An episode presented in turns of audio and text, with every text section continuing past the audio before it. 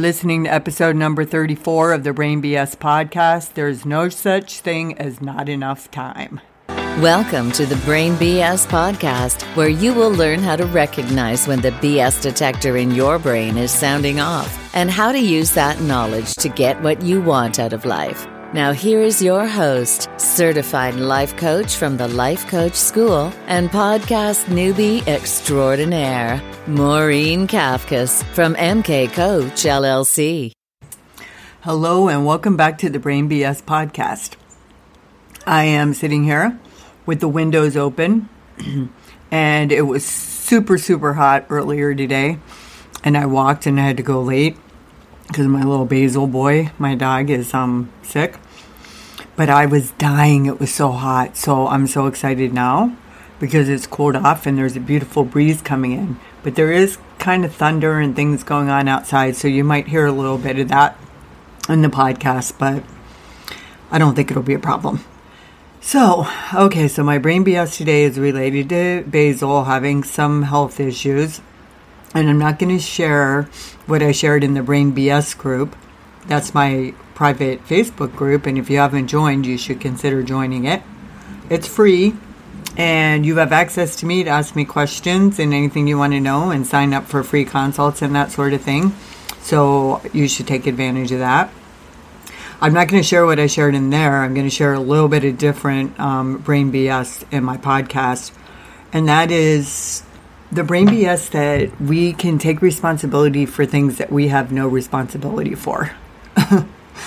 and we actually think it's like I've always thought that I'm a very accountable person. And I've always loved that about myself. But there's a fine line between accountability and taking responsibility for something that is not yours to take responsibility for. So, what I'm talking about is that Ginger and Basil both Ginger had an anal gland fistula like three weeks ago when we were out of town. I was feeling really bad about it, that I wasn't here to take care of her. Um, we have an amazing dog sitter, and she's awesome. And so I wasn't, you know, that was a, something I was grateful for. But then uh, some Basil just started to have problems the other day. And I'm like, what's going on here? And it looked like it was something in the tush area. And it turns out his is even worse. He has a ruptured anal gland and he's in so much pain and so uncomfortable. And for some reason, I decided this all had something to do with their haircuts being too long.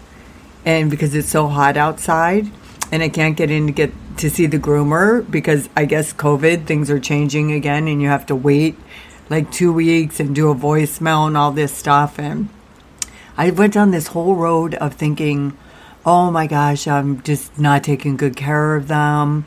I am gone too much. Their hair should be shorter. It's too hot. I'm not a good dog parent. Um, what have they been eating? They've been in the yard too much. Does this have something to do with eating sticks? They were at a friend's house for the weekend. Were they eating human food? That's my fault. I should have said, something about that in advance. So, all these different things, and it turns out none of that has anything to do with them and their anal gland problems. And the reason why I thought the hair length was an issue was because, you know, by their privates and stuff, the hair has been an issue for Basil with his long hair. Anyway, I talked to the vet today, almost got teary eyed, and I actually said, I swear to God, I'm a, a good pet owner and she said, Why would you even say that? Of course you are. And why are you even thinking that you're not? This has absolutely nothing to do with the way you're taking care of your dogs. This sort of thing just happens. It's very common and it happens to a lot of dogs. And some dogs never have to experience it ever. But it is not anything that could have been curtailed or I could have kept it from happening. So I thought, oh my gosh, it's so crazy that we have these themes. I've talked about this in other podcasts, these themes and patterns of how we look at life. And one of mine is that I've done something wrong. And I thought that I worked through that, but it turns out my work isn't quite finished with that because I actually thought I did something wrong here and I didn't. So I want to share that with you because all of you have themes too. You just don't know what they are if you haven't had coaching, because that's the only way you can find them. I promise you, you can't see your own blind spots. So you need somebody else to help you to do that. Anyway, that's my brain BS for the day. Well, I mean, not for the whole day. I have the episode coming up, and the episode is called There is No Such Thing as Not Enough Time. So this week in the Brain BS podcast, we'll be exploring the concept of time. We will discuss how time is just a mental construct created by humans and it's not even real. We'll also take a look at how us humans always like to say we don't have enough of it and why that's total brain BS. I'll then give you several scenarios to illustrate how this plays out in our daily lives when we are not actively managing our minds effectively. Okay, let's start with this idea that time is just a mental construct.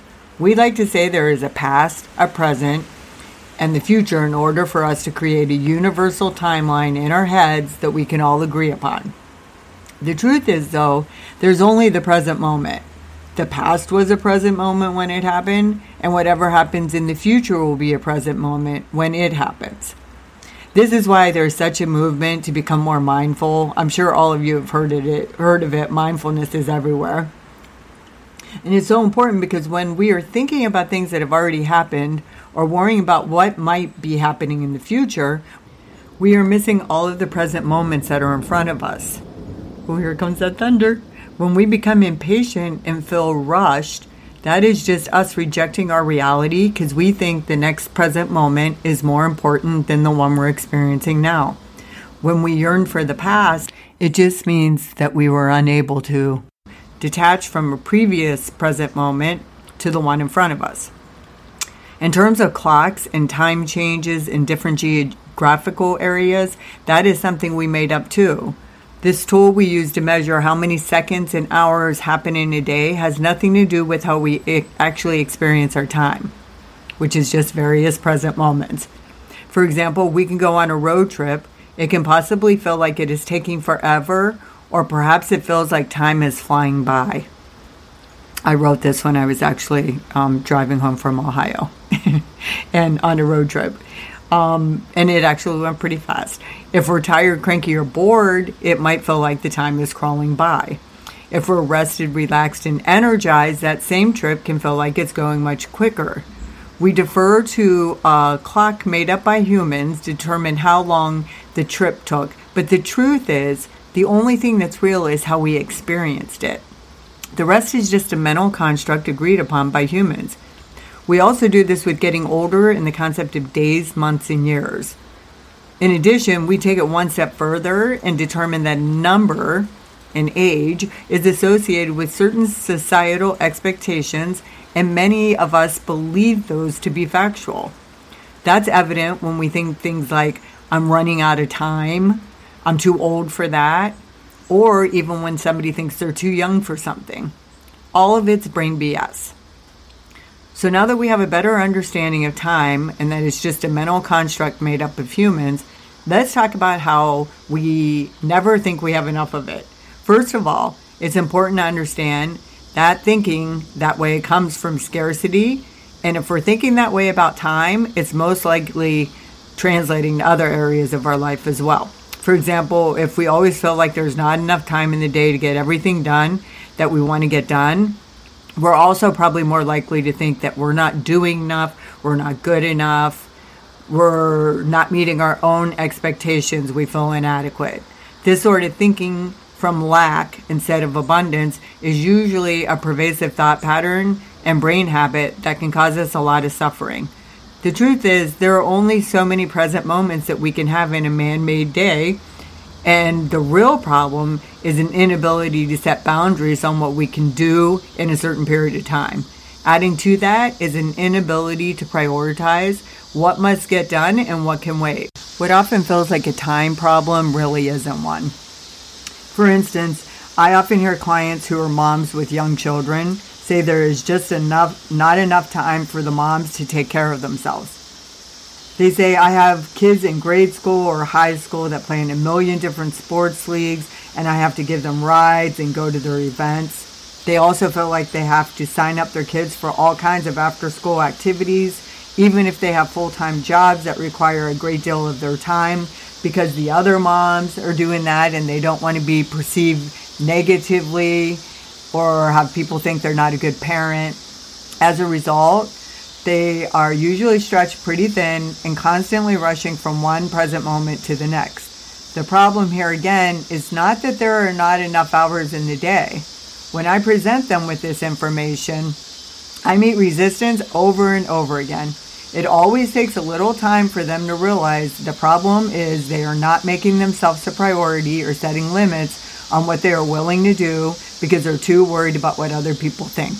Making themselves a priority and taking care of their needs requires emotional maturity, courage, and a willingness to feel discomfort as they and their families get used to this new approach to life.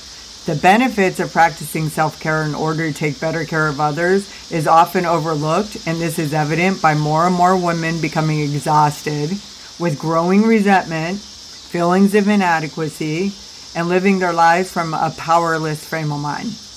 The good news is is these women do not have to wait for the children to get older and finish up their sports leagues to get relief. They just have to change the way they are thinking and they can do that anytime they want.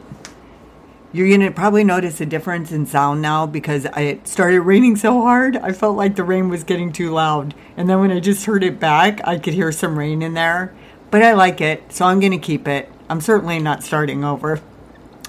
Okay, so let's look at another example of how not enough time can play out in our lives. Say you are an entrepreneur, such as myself, you're starting a new business. It's very common to feel like we don't have enough time to do everything that we have to do, but really it's only because we're in a hurry to get everything done.